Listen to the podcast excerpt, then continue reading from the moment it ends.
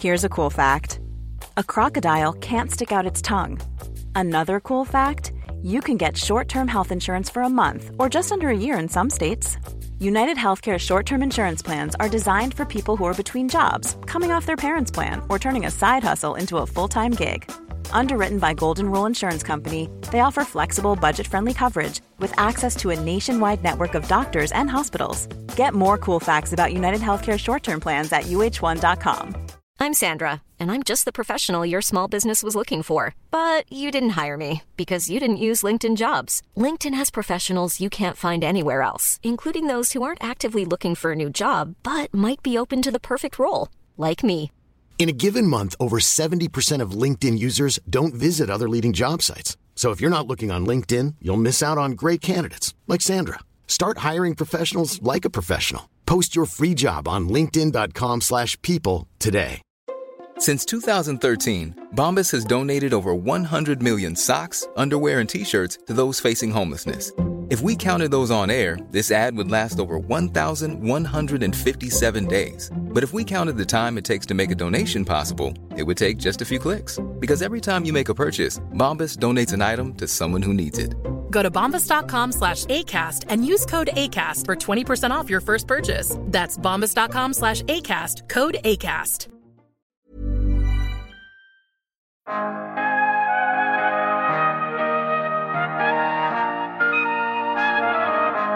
Man kan inte bara lämna det här och hoppas att eh, det här ska någon annan lösa utan här krävs tror jag att någon som tar ett helhetsansvar och är en liten garant för att vi lyckas elektrifiera hela personbilssidan. Eh, för det är enormt många människor, konsumenter, medborgare som ska våga tro på det här att detta ska funka.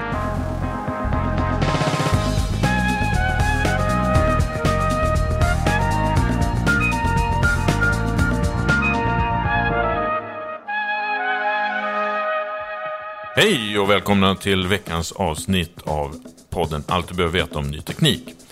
Var tredje bil som registrerades 2020 var en laddbar bil och utvecklingen mot fler laddhybrider och renodlade elbilar går snabbt i Sverige nu. I flera år har Tesla varit den självklara ledaren, inte minst sett till teknikförsprång men även till försäljning.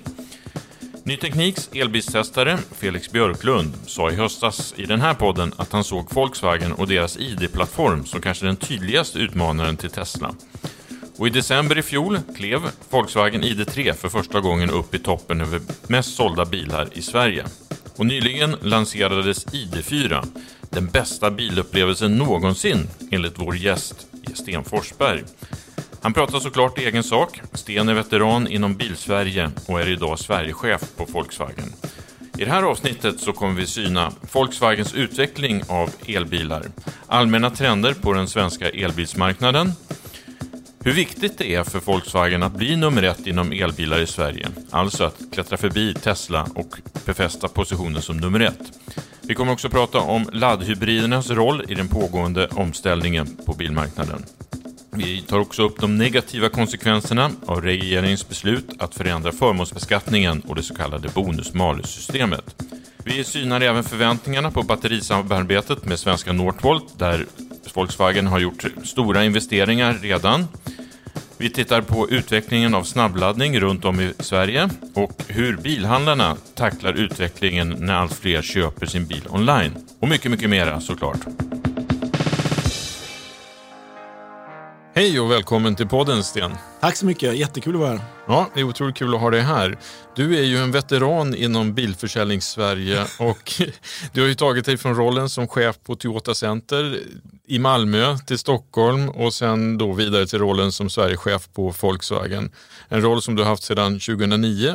Men mellan Toyota och Volkswagen så hann du även med en sväng som eh, återförsäljare, eller på återförsäljaren av Din Bil och Volvo-specialisten Bilia.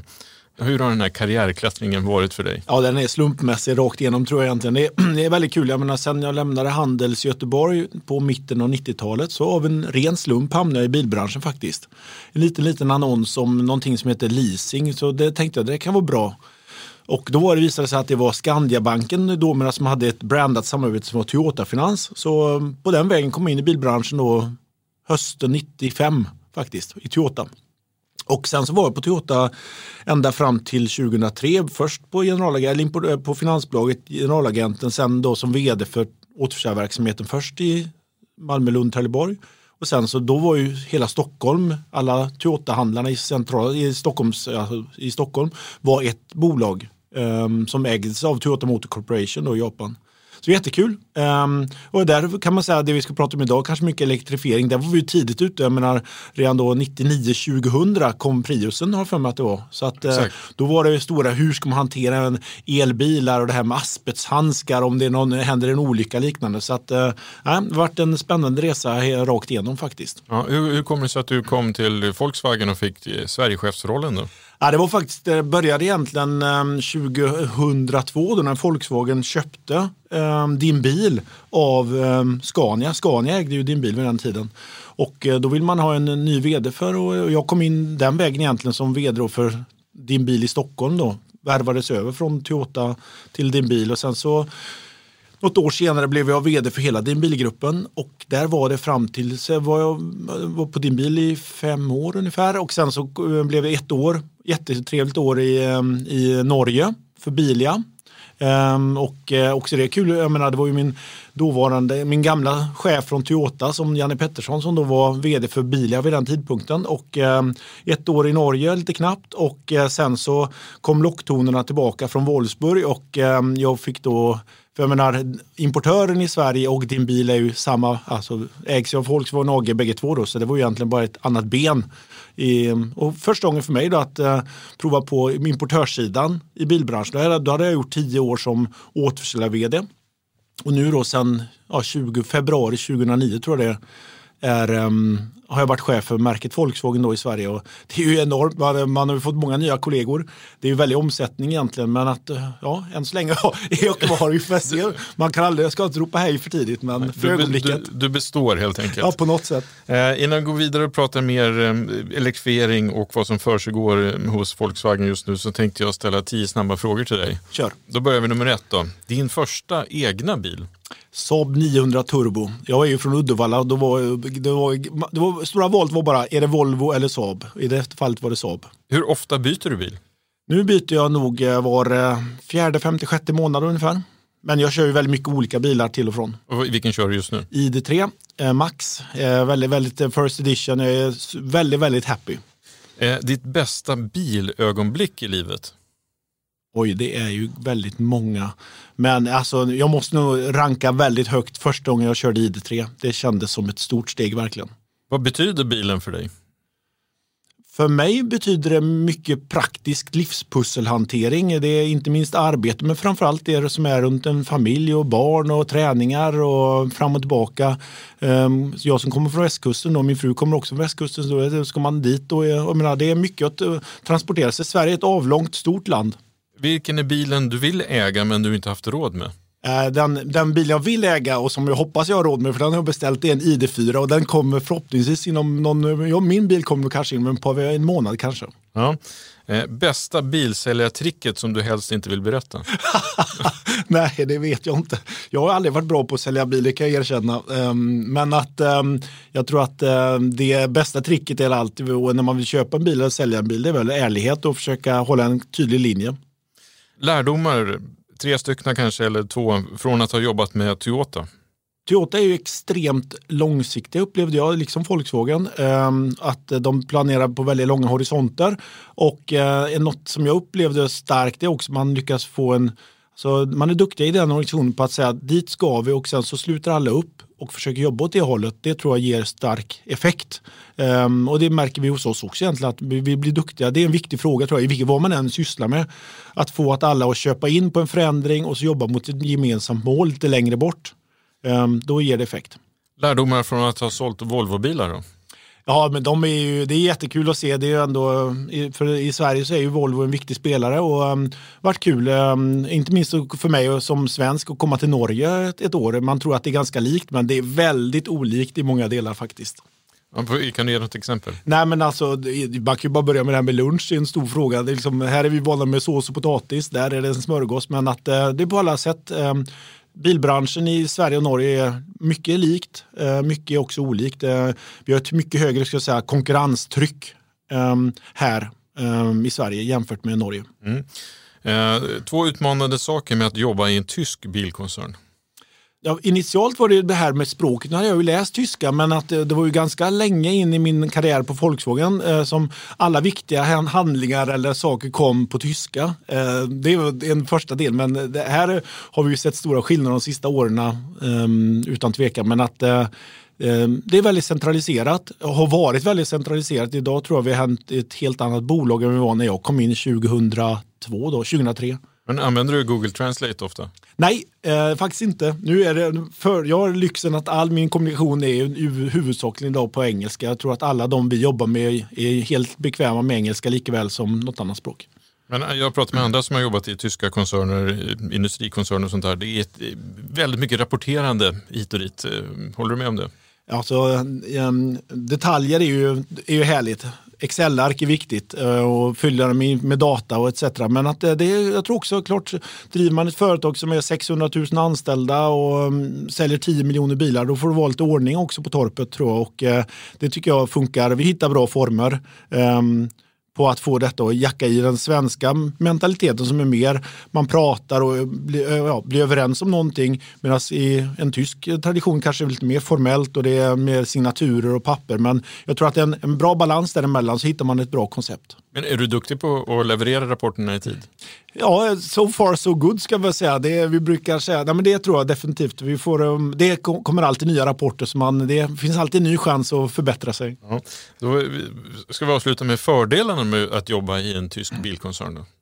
Ja, men en stor fördel är att naturligtvis få med hela den här förändringsresan. Att ha de här utvecklingsmusklerna och satsa så helhjärtat som vi gör nu på elektrifiering, batteriteknologi etc. Jag menar, det är så spännande. Man sitter verkligen längst fram i den här raketfarten framåt mot framtiden. Det känns superkul. Var tredje bil som registrerades under 2020 i Sverige var en laddbar bil. Utvecklingen mot fler laddhybrider och även renodlade elbilar går ju rätt snabbt i Sverige. Hur har den här utvecklingen märkts hos er på Volkswagen Sverige? Jo, men jag tror som sagt att vi var ju så tidigt inne i det eftersom Passat GT blev en stor favorit redan för 5-6 år sedan och jobbat väldigt fokuserat på laddhybridsfronten. Sen har det varit ett glapp, men att jag tror att nu tror jag att den stora utmaningen är att hitta en, en takt. Det är en trend tycker jag som pågår inom laddhybrider som lite grann är det nya normala som ett mellansteg tror jag Medan då parallellt då jobba med rent elektrifierade fordon um, som ställer andra krav, inte minst på infrastruktur tror jag. En laddhybrid kan du hantera med ganska enkla medel medan en ren elbil, då måste laddinfrastrukturen funka och du som konsument måste liksom känna dig trygg med att detta ska fungera. Även om jag bor avlägset eller måste resa någonstans i Sverige. Så ja, det är en väldigt, väldigt spännande tid vi går in i utan tvekan. Mm. Vi ska prata mer laddinfrastruktur om ett tag. Jaha. Men i december så klev Volkswagen ID3 för första gången gången upp i toppen på listan över Sveriges mest sålda bilar och det krävdes 2564 sålda ID3 för att bli nummer ett. Eh, är ni i toppen för att stanna nu? Nej, eh, men vi har alltid ambitionen eh, med att ID-familjen ska bli banbrytande. Vi har ju sagt att vi vill ta elbilar från att vara kanske en nischprodukt lite grann till att bli massvolymmarknad. Och, um, december var ett fint exempel. Det var ju det, hade ju det att göra med när, när man får produktion och när bilarna kommer för leverans. Och I det fallet varit lite ketchup-effekt. Um, men jag tror att det som är kanske som ett tecken då, idag står vi här i mitten på april och eh, när vi nu gör den här intervjun och eh, eller den här podden och just nu, idag, så är faktiskt i april kan jag avslöja ID4 den mest levererade bilen på svensk bilmarknad första 18 dagarna i, eh, i april. Så vi får se om det håller. Men det, allt kan ju hända på en månad. Men att eh, so far so good också. Men det är klart det kommer ta viss tid innan den mest vanliga, den mest sålda bilen är en ren elbil. Men jag tror att Sverige kommer, liksom Norge och flera andra marknader, tror jag kommer ligga längst fram i alla fall i omställningen. Hur lång tid tror du att det tar innan en ren elbil är i toppen? i alla fall på ett helt år så tar det nog kanske två, tre år. Ja. Två år kanske. Men, men, trots en positiv utveckling då så varnar er branschorganisation Bil Sweden för att regeringens senaste beslutade förändringar vad gäller förmånsbeskattning och det så kallade bonus-malus-systemet riskerar att bromsa i den här utvecklingen. Vad, vad tycker du om det här? Ja, men det är ju verkligen bekymmersamt och man förstår inte någonting. Det finns i alla fall ingen som helst miljöprägel i de beslut som har tagits från regeringen sista året vad gäller elbilar. Eh, man börjar med att egentligen i slutet på det sista december tar man bort reduktionen, den här 40-procentiga reduktionen på förmånsvärdet för elbilar och laddhybrider. Det innebär att över natten, de som då satt i befintliga kontrakt och körde sin tjänstebil hade gjort ett klimatsmart val och tagit en elbil. Över natten så tappar den personen drygt 800 kronor brutto, 10 000 per år i eh, skatteavdrag. Och en nettoeffekt, då, 50 ska, marginalskatt, det är 400 kronor i månaden netto som försvinner. Trots att man tror att man har gjort rätt. Det är väldigt, väldigt svårt att förstå och man förstår det måste finnas positiva incitament och styrmedel och en långsiktighet. Det var det ena. Det andra är ju det här med bonus malus-omställningen eh, är ju bra. Ehm, men den har sina utmaningar också eftersom den är tre år. Det innebär ju faktiskt att tittar man på en, ehm, en stor dieselbil med fyrhjulsdrift och automatlåda. En sån bil har blivit dyrare, ja, i, i malus, i skatt alltså. Men efter tre år så är den faktiskt i många fall billigare än den var i fordonsskatt innan man gjorde hela bonus malus-förändringen 2018. Det innebär att man skapar en väldigt stark efterfrågan efter begagnade diesel och bensinbilar. Exakt. Och en obefintlig efterfrågan på nya, eller nästan nya elbilar som då har fått effekten att vi har stoppat in bonus i framkant på elbilar och sen för att man inte har skapat en marknad och en, ett incitament så försvinner de här bilarna då, som begagnade i många fall någon annanstans. Det känns ju inte som ett bra hushållande av svenska skattemedel. Vad gör du eller vad gör ni för att eh, påverka det här? Ja, förutom att tjata och påtala det för alla vi kan komma åt, det är naturligtvis steg ett. Ehm, sen får man ju gilla läget, tyvärr. Det är ju så. Och försöka hitta format. Eh, och vi tror ju att över tid så kommer ju elbilen eh, gå segrande ur det här. Vi tror att det är ju den tekniken som kommer gälla framöver. Både ur ett klimatperspektiv men också ur ett liksom använd användarperspektiv. Jag menar, stora styrkan här, om man kan lösa det med att ha en tillgänglig laddning så är ju faktiskt den körda kilometern väldigt, väldigt billig och klimatsmart faktiskt med en elbil. Um, och det tror jag är en av de starka usparna som också kommer ja, bidra för att om, lyckas i omställningen. Mm. Vi pratade lite om laddhybrid laddhybrider nyss. Och hur viktiga är laddhybrider som inköpsport till att folk över tid eh, köper mer renodlade elbilar? Jag tror att, eh, inte minst i ett land som Sverige, så tror jag att laddhybriden kan spela en väldigt viktig roll att våga ta klivet över till elektrifiering. Och många kom, vi gjorde en undersökning tidigt där med Passat GT-förare eh, och då framkom det att de körde upp mot 80 procent av sina totala kilometer på el. För merparten av alla resor man gör på ett år, om man bor säg, i Stockholmsområdet eller någon annanstans, man har två, tre mil till jobbet, ja då fixar man faktiskt eh, kanske hela den vanliga, alla vanliga kilometer man kör till och från jobbet, eh, hämta, lämna etc. fixar man på el. Men någon gång om året kanske man gör en längre resa, då har man möjligheten att komma längre. Så att um, utan tvekan så är, spelar de en stor roll och jag tror också att skulle man verkligen granska det här så tror jag att vi kommer se en väldigt hög andel körda kilometer på el. Det innebär, för det har ju också funnits en diskussion om att ah, laddhybrider, är det så bra? De körs ju mest på bensin då. Så tror jag inte är fallet i Sverige. Um, och också då, jag tror jag det här, det märkte vi också redan på biogastiden, att plånboksfrågan är viktig. Alltså kan man som svensk um, bilförare köra en billig kilometer så, att säga, så är det är också ett starkt incitament. Så jag tror att eh, laddhybrid spelar en viktig roll men um, är ju ett, som jag ändå ser det ett viktigt steg emellan egentligen bara för att förbereda marknaden. När, när har laddhybriderna spelat ut sin roll? Då? Det kommer säkert ske successivt eh, beroende på var man bor, vilka behov man har, vilka körmönster man har och eh, också var någonstans i världen man bor naturligtvis. Men de kommer finnas under en, en, en relativt lång tid tror jag. Men successivt i takt med att eh, teknologin går framåt och att vi ehm, säkerställer långa räckvidder även vid stark kyla eh, med eh, elbilar och att det finns ett trovärdigt ehm, infrastruktur med laddning så tror jag att elbilen tar över undan för undan.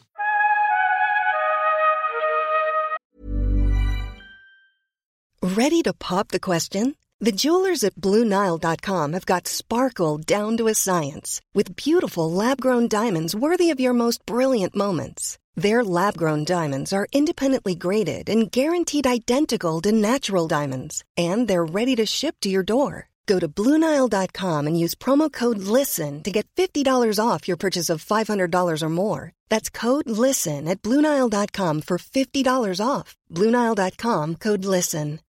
Millions of people have lost weight with personalized plans from Noom, like Evan, who can't stand salads and still lost 50 pounds. Salads, generally, for most people, are the easy button, right? For me, that wasn't an option. I never really was a salad guy. That's just not who I am. But Noom worked for me. Get your personalized plan today at Noom.com. Real Noom user compensated to provide their story. In four weeks, the typical Noom user can expect to lose one to two pounds per week. Individual results may vary. I'm Sandra, and I'm just the professional your small business was looking for. But you didn't hire me because you didn't use LinkedIn jobs. LinkedIn has professionals you can't find anywhere else, including those who aren't actively looking for a new job but might be open to the perfect role, like me. In a given month, over 70% of LinkedIn users don't visit other leading job sites. So if you're not looking on LinkedIn, you'll miss out on great candidates like Sandra. Start hiring professionals like a professional. Post your free job on linkedin.com/people today. Hey, it's Ryan Reynolds, and I'm here with Keith, co star of my upcoming film, If, only in theaters, May 17th. Do you want to tell people the big news? All right, I'll do it. Sign up now and you'll get unlimited for $15 a month in six months of Paramount Plus Essential Plan on us. Mintmobile.com slash switch. Upfront payment of $45 equivalent to $15 per month. Unlimited over 40 gigabytes per month. Face lower speeds. Videos at 480p. Active Mint customers by 531.24 get six months of Paramount Plus Essential Plan. Auto renews after six months. Offer ends May 31st, 2024. Separate Paramount Plus registration required. Terms and conditions apply if rated PG. Since 2013, Bombas has donated over 100 million socks, underwear, and t shirts to those facing homelessness. If we counted those on air, this ad would last over 1,157 days. But if we counted the time it takes to make a donation possible, it would take just a few clicks. Because every time you make a purchase, Bombas donates an item to someone who needs it.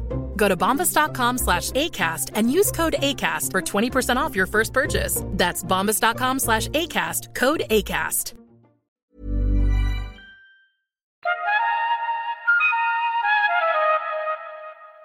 Cirka 5 miljoner personbilar rullar på de svenska vägarna. Eh, en övervägande majoritet är ju fortfarande bensin och dieseldrivna, men försäljningssiffrorna på 20, för 2020 tyder ju på att vi är på väg in i ett stort skifte. Eh, kan inte du berätta hur era, eller bilköparnas beteenden och intressen har förändrats det senaste året? Jag tror att man tittar mer och mer, det känns mer och mer verkligt och realistiskt med att, att värdera att titta på en elbil och det är det vi hör och ser från kunders kommentarer på sociala medier och också det vi hör från våra återsäljare. Ehm, det nya normala har blivit eh, en laddhybrid kan man säga. Vi hör ju från alla våra stora företagskunder där kanske en, en diesel eh, med automat och fyrhjulsdrift var standardbilen som tjänstebil. Där ser vi idag att standardbilen är allt oftare en laddhybrid men också ett ökat andel rena elbilar. Så jag tror att man är mm, nyfiken, intresserad, man följer med i det som skrivs. Det skrivs mycket om elektrifieringen också. Jag menar, det är väldigt positivt en sån sak som att menar, Sverige håller på att bli en ledande batterination med Northvolt, jätteroligt. Eh, allt det här skapar ju positivt uppmärksamhet så att jag tror att eh, eh intresset är stort från konsumenterna och det är som du sa, jag pratade med innan med sändningen, att det är stort intresse bland era läsare runt elektrifiering och elbilar etc. Det är ett viktigt ämne. Så jag tror många konsumenter förbereder sig, för det är en mental alltså förberedelse också tror jag, att liksom komma till hur ska jag välja nästa gång. Och, ehm, men man kommer också kritiskt granska tror jag, hur ser det ut kostnadsmässigt, plånboksfrågan och också kan det här funka? Kommer det finnas laddning dit jag reser när jag behöver resa och etc. På global nivå har ni meddelat att Volkswagen över tid ska fasa ut förbränningsmotorerna. Hur länge tror du att ni säljer bensin och dieseldrivna bilar i Sverige? Ja, jag skulle ju tro, om jag skulle gissa så skulle jag väl inte bli förvånad om vi någon gång under 2020-talet ändå, eh, i slutet av 2020-talet någon gång kanske inte helt enkelt har någon efterfrågan på bensin och diesel. Mm. Utan att eh, efterfrågan har svängt till laddhybrider och eh, elbilar. Eh, vi på Ny Teknik kartlägger ju varje år elbilsutvecklingen under ett eh, namn som vi kallar för elbilskampen och Tesla har varit ohotad etta varje år men vår expert Felix Björklund lyfter ju fram Eh, Volkswagen och framförallt IT-plattformen som eh, otroligt intressant och kanske skulle kunna utmana Tesla i år då. Vi har inte gjort den här eh, kartläggningen ännu men vi kommer göra det. Och, men vad krävs exempelvis anser du för att bli den ledande innovatören på elbilsmarknaden? Jag tror att man måste kunna kombinera flera olika saker, nämligen naturligtvis spetsteknologi, både vad gäller um, batteriteknologin och bilen i sig. Bilen i sig tror jag vi är väldigt duktiga på att bygga. Um, det vi håller nu på snabb eh, uh, lärandekurva är naturligtvis batteriteknologin och alltså, att använda standardiserade moduler som vi, det är ju själva grundtänket i ID-plattformen, MEB-plattformen, att man har som en uh, ett um, Marabou chokladkaka i botten som är battericeller som man då har olika stora eller olika många använda. Och då skapar vi en standardisering där och sen så eh, bygga en modell, en modul, alltså en bil ovanpå detta som man får en låg tyngdpunkt, ehm, eh, förhoppningsvis bra produktionskostnader, enkelt, eh, en enklare produktion för det är en plattform som är förberedd för elbilar helt enkelt. Inte en, en förbränningsplattform som vi anpassar för elektrifiering. Och eh, sen så är det klart att eh, men vi måste gå vidare andra områden också tror jag för att bli en absolut ledande. Då är digitaliseringssidan upp, den uppkopplade sidan där vi säkert kan lära oss ännu mer och eh, där jag tror att vi står inför nästa stora och operativsystem också då ehm, nästa stora utvecklingsfas eller lärandefas tror jag. Ja, precis. Och det har ju även din högsta chef, eh, Volkswagens vd Herbert Dies, eh, sagt i en intervju med CNN att ert mål är ju att vara kapp och förbi Tesla på den globala elbilsmarknaden 2025. Eh, men han berömde samtidigt då Teslas styrka inom framförallt mjukvara. Alltså man gör en, man gör en maskin, vad säger, han kallar det för en, inte en apparat. Tesla tillverkar en apparat mycket, mycket mer än vad Volkswagen gör. När, när, tror, du att ni, ni, tror du att det här håller, att ni, ni går om Tesla 2025? jag vet inte. Jag, jag har fullt upp och eh, pysslat med den svenska marknaden och eh, jag tror att eh, vi kommer säkert lära oss mycket. Jag menar, eh, återigen, vi är ett stort företag, eh, liksom andra tillverkare är. Och klart att när vi nu lägger all vår forskning och utvecklingskapacitet och all vår energi och alla våra alltså mm, partners och alla, menar, det händer ju väldigt mycket. Så det ses som ett företag som heter Eh, wireless Car i Göteborg som vi förvärvade för ett par år sedan som jobbar just med digitala lösningar och molntjänster etc. Jag tror vi kommer att eh, lära oss väldigt mycket. Eh, naturligtvis måste man vara ödmjuk i början men jag tror att eh, det kommer se en snabb utvecklingskurva. Jag tycker det känns som med, bara när jag jämför med från ID3 till ID4 som bara är typ ett halvår emellan ehm, eh, känns som ett jättestort steg redan där så att eh, jag tycker det lovar gott för framtiden. Får du nämna andra bilars namn så här, när du pratar? ja, ja, jag får egentligen, så vitt jag vet får jag säga vad jag vill faktiskt. Eh, och jag, menar, jag började med att säga Saab ganska tidigt, Precis. så det var ju ganska tydligt. Saab finns ju inte fortfarande. Men på tal om elbilar så är ju de fortfarande rätt dyra. När, när tror du att vi får se en eh, Golf eller en Polo kanske i prisklassen en 200 000 till 300 000 kronor? Ja, det, jag tror som så här att eh, det där är ju en vansklig fråga för det finns en X-faktor där som har en enormt stor påverkan, eh, nämligen den svenska växelkursen. Har jättestor effekt. När vi backar vi 5-6 år när vi låg nere på 8 kronor, 8,50 eller vad var det för någonstans en enorm... Mot dollarn? Mot, mot euron mot euron. Ja. Och euron är ju viktiga för oss då. Mm. Eh, eh, mot att istället ligga och mm, man är nästan rädd att man ska tidvis gå upp mot 11 kronor har en enorm inverkan på prissättningen utan tvekan. Eh, så jag tror att, eh, inte minst på ny teknologi. Så jag tror att um, givet att vi har en hyfsat vettig, jag menar, vi tror ju ofta att man bör ligga på runt 9,50 på växelkurs. Kan man klara det så tror jag att vi ska nog kunna ligga på väldigt intressanta, jag menar, inte minst ägandekostnader med en elbil. Jag tror att vi kommer se undan för undan att också ID3 kommer och andra, det kommer finnas enklare spesar, något steg mindre batterier. Um, man kan hitta andra lösningar. Framförallt så gynnas ju ägandekalkylen ofta av den körda kilometern. Så att liksom eh, mycket kommer att vara kopplat till att, man verkligen, att så många som möjligt verkligen kan ladda också till en låg kostnad. Det vill säga den vi ser villägare göra idag eh, som har en stor fördel egentligen. De, vi ser att många villägare är de som har tagit först ut att ta steget över till el eller laddhybrid. För de är också enklast att lösa laddningen på hemmaplan. Om man laddar för under en krona kilowatten. Naturligtvis ett enormt starkt business case faktiskt i den egna plånboken.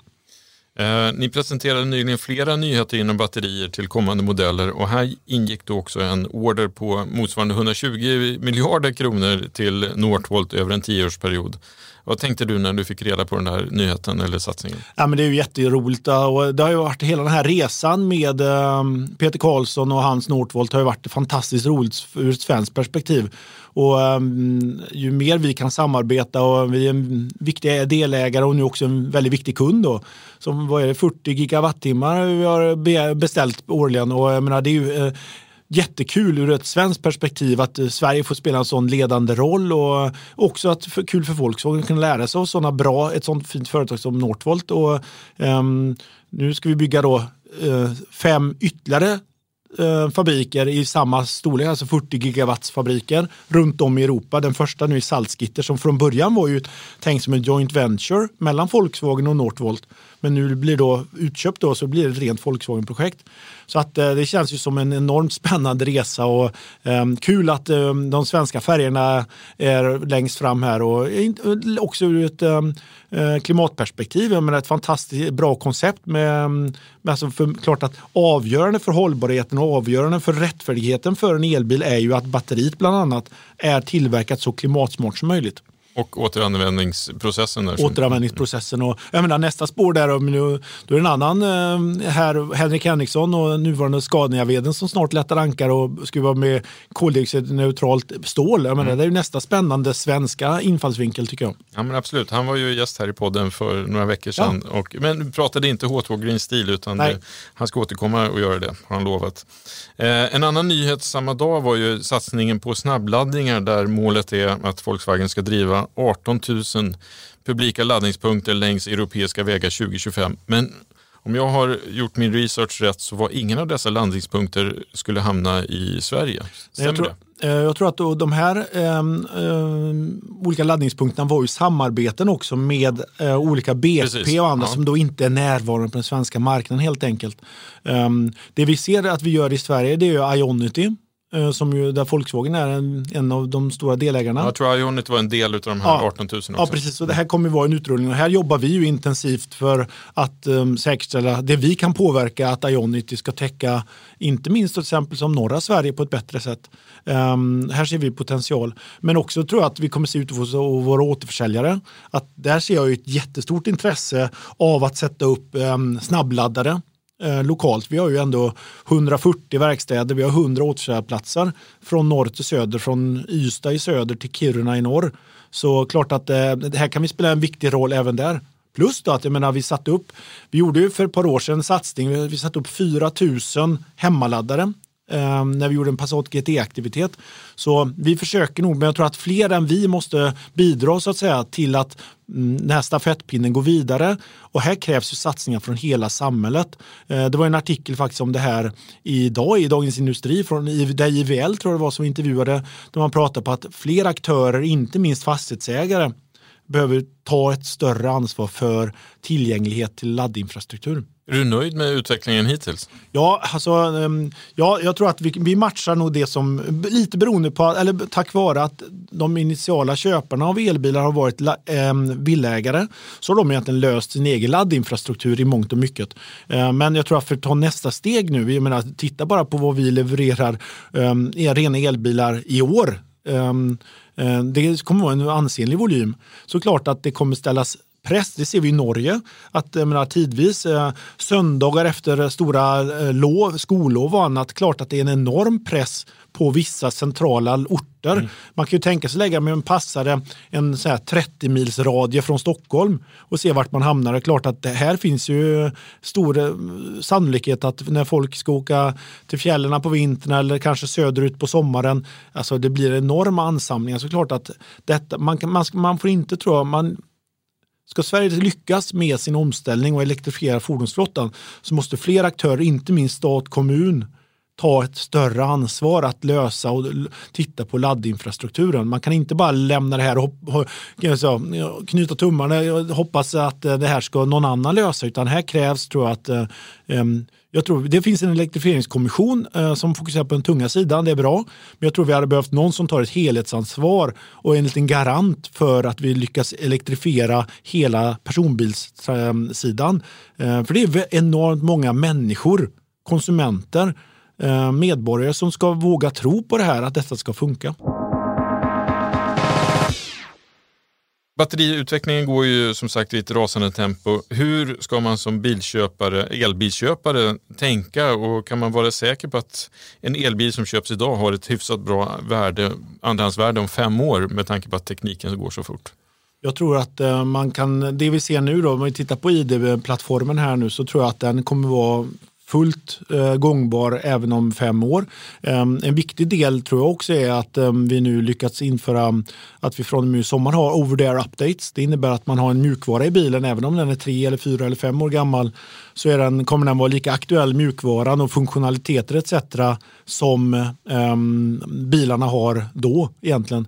Ehm, vi tittar också på att vi har sagt att vi vill eh, hitta lösningar för um, um, vehicle to grid laddning och överföring. Och här tittar vi också på att man ska då kunna eh, justera eller anpassa bilar eh, som nu är levererade under, i år. Vi har ju sagt att från och med nästa år ska vi kunna erbjuda vehicle to grid och eh, då ska man kunna också hantera de bilar som vi har rullande idag. Mm. Kampen om den genomsnittliga svenska bilköparen har ju länge handlat om Passat versus V70. Eh, vilken modell ser du som er fanbärare kommande år och vilken är huvudmotståndaren? Ja, Eh, min, eh, jag fick frågan faktiskt eh, tidigt här i vintras. Vi hade ju en provkörning på ID4 och jag tror jag sa bland annat till Felix från Ny Teknik sa jag att jag tror att när vi summerar 2021 så skulle jag inte bli förvånad om ID4 är den mest sålda Volkswagen-bilen i år. Jättekul, vi ser ett enormt stort intresse runt den här bilen. Det tror jag visar också när man nu får en, en elbil en, som en SUV som också eh, alldeles inom kort också är tillgänglig med fyrhjulsdrift. Då tror jag vi har ett koncept som passar både svenska konsumenter men också svenska tjänstebilsförare. Så att det, jag tror att det, det här är utan tvekan en av de stora um, heta um, tjänstebilsdrömmarna och även privatbilsdrömmarna faktiskt. Utan att ta till allt för stora ord så tror jag ID4 är en riktig svensk favorit i vardande. Mm. Stora motorer, hästkrafter, accelerationstider, läderklädsel och så vidare har ju varit exempel på premiumargument. Eh, men vilka är nyckelfaktorerna som ni lyfter fram när det är premiumförsäljning 2021 och framåt? Jag tror att eh, det kommer vara olika saker. Räckvidd kommer att vara viktigt. Ehm, tillförlitlighet naturligtvis. Jag tror även um, man, man vill ha en bra bil, en skön miljö. Jag tror in, interiörer, mm, panoramatak etc. kommer fortsatt vara viktigt för många utan tvekan. Ehm, men jag tror däremot så tror jag också nya aspekter som hållbarhet är viktigt. Både vad gäller hur man laddar men också att bilen är tillverkad på ett hållbart sätt. Vi är ju väldigt glada för att vi har faktiskt ett, ett, ett tredjepartscertifikat på att um, en eh, ID-familjsbil är faktiskt eh, CO2-neutral när, när kunden får den. Så det här, och då när kunden, om, om vi kan komma så långt att eh, från tillverkning, logistik, överlämnande, att bilen står klimatneutral i Hammarby eller i eh, Allingsås eller någon annanstans i Sverige på våra återförsäljningsorter och att eh, man då lämnar över stafettpinnen till kunden att säkerställa att man laddar med förnybar el helst. Ja, men då har vi gjort ett stort steg och det tror jag också är en, en viktig, det är ytterligare en viktig premiumkomponent eh, tror jag, att känna att det är hållbart. En annan stor förändring på e- bilmarknaden är ju att man nästan köper online nu för tiden. Man designar och beställer och betalar. Eh, vad, vad, säger du om den här utvecklingen? Jag tror att den kommer att fortsätta. Eh, jag tror att eh, vi, vi vänjer oss allt mer mot någon slags eh, abonnemangstillvaro. Eh, man har eh, sina bredbandsabonnemang, man har kanske Netflix och man har andra lösningar som man betalar eh, abonnemang. Eh, vi ser konsumentleasing har vunnit mer och mer och, och business lease för, för företag har vunnit allt mer. Man har en fast månadskostnad för sin bil och jag tror man kommer se det breddas inom och då tror jag vi också hamnat närmare den här punkten när man också då kan ta ett storskaligare grepp i eh, onlineförsäljningen. Ehm, när man faktiskt också då, jag tror att eh, det här med månadskostnad är ett bra sätt att, eh, att också som konsument att veta vad man får och vad man kan förvänta sig när man köper någonting online. Så jag, jag tror definitivt att det kommer att bli, idag ser det inte som jättevolym. Några procent av de bilar vi säljer i Sverige eh, är köpta rent online med bank-id etc. Men det tror jag är en andel som kommer att öka undan för undan. Och vad, vad innebär det då för era partners och eh, återförsäljare? Jag tror att eh, för våra partner för återförsäljare så tror jag det kommer hjälpa, vara en fördel. För det innebär att man kan ha bilhallen öppen 24 timmar om dygnet egentligen och inte bara och du vet, eh, måndag till fredag si och så, lördag och söndag med andra öppettider. Utan, men det märker man också att i dagens, åtminstone före pandemin, så när alla var så stressade, man reste, man for överallt, så klart att söndag eftermiddagen i soffan var en bra tidpunkt att göra affärer också.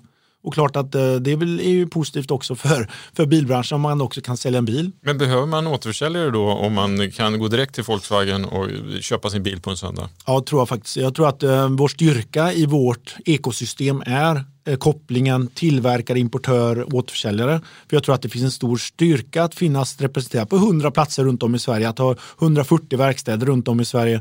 Det är också en trygghet när man gjort sitt köp. Det är inget avlägsen postbox man ska kommunicera med eller liknande utan det är faktiskt man har dem gripbara. Men i många fall, framförallt när man kommer utanför storstäderna och även i storstäderna, kanske man inte rent av känner sin återförsäljare, man känner sin servicepartner. Eh, det är mycket lättare med, att lösa problem och ställa frågor etc. Mm. Vi inledde ju med att prata om att du är ju en veteran i bilförsäljar-Sverige. och, eh, kolla med dig, vilka trender liksom har förvånat dig mest när du väl har insett att oj, det här har hänt nu? Ehm, jag tror som så här att ehm, en trend som har gått väldigt snabbt det är ju det här med ehm, faktiskt att eh, man provkör faktiskt bilar mindre och mindre. Om man säger så här så kan man säga att innan när jag började i den branschen, och det är ju ganska länge sedan nu, eh, då var det ju ofta kanske två, tre, kanske fyra besök en kund gjorde hos en återförsäljare innan man hade köpt sin bil.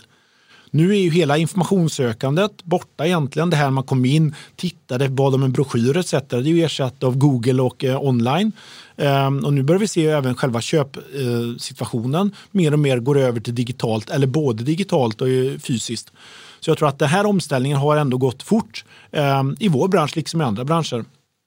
Sen finns det säkert många andra saker som ändrats, konsumentleasing, framväxt etc.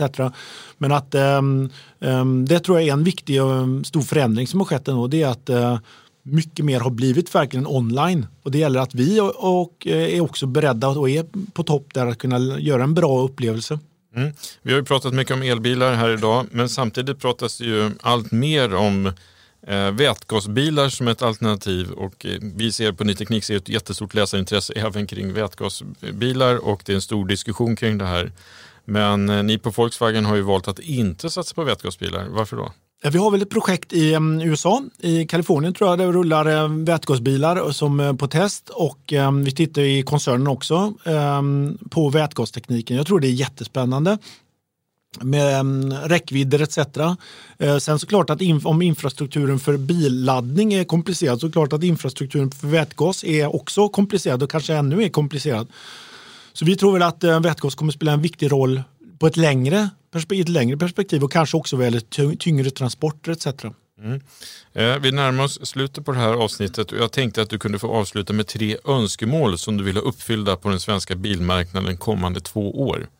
Tre önskemål. Då, för det första så skulle jag vilja se en, um, en uh, regeringsperson som tar ett helhetsansvar för omställning av personbilsflottan, hela elektrifieringsomställningen.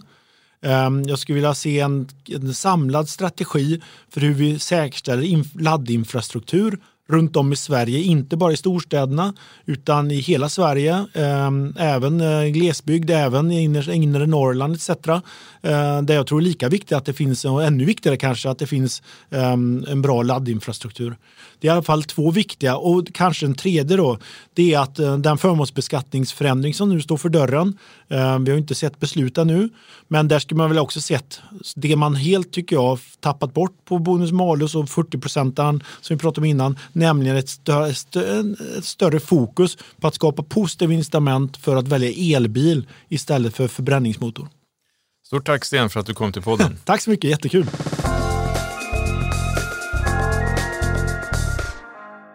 Då närmar vi oss slutet på veckans avsnitt. Stort tack för att du har lyssnat. Gör gärna som tusentals andra och klicka på prenumerera så missar du inget avsnitt. Är du intresserad av att ta del av Ny Tekniks elbilstester så kan du gå in på nyteknik.se. Där har vår reporter Felix Björklund testat i stort sett samtliga nya elbilar de senaste två åren. Vi syns nästa vecka. Hej!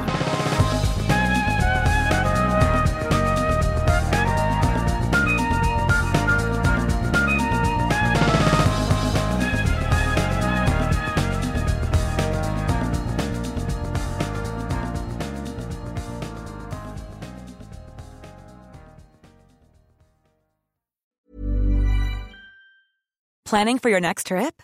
Elevate your travel style with Quince. Quince has all the jet setting essentials you'll want for your next getaway, like European linen, premium luggage options, buttery soft Italian leather bags, and so much more and is all priced at 50 to 80% less than similar brands. Plus, Quince only works with factories that use safe and ethical manufacturing practices. Pack your bags with high-quality essentials you'll be wearing for vacations to come with Quince. Go to quince.com slash pack for free shipping and 365-day returns.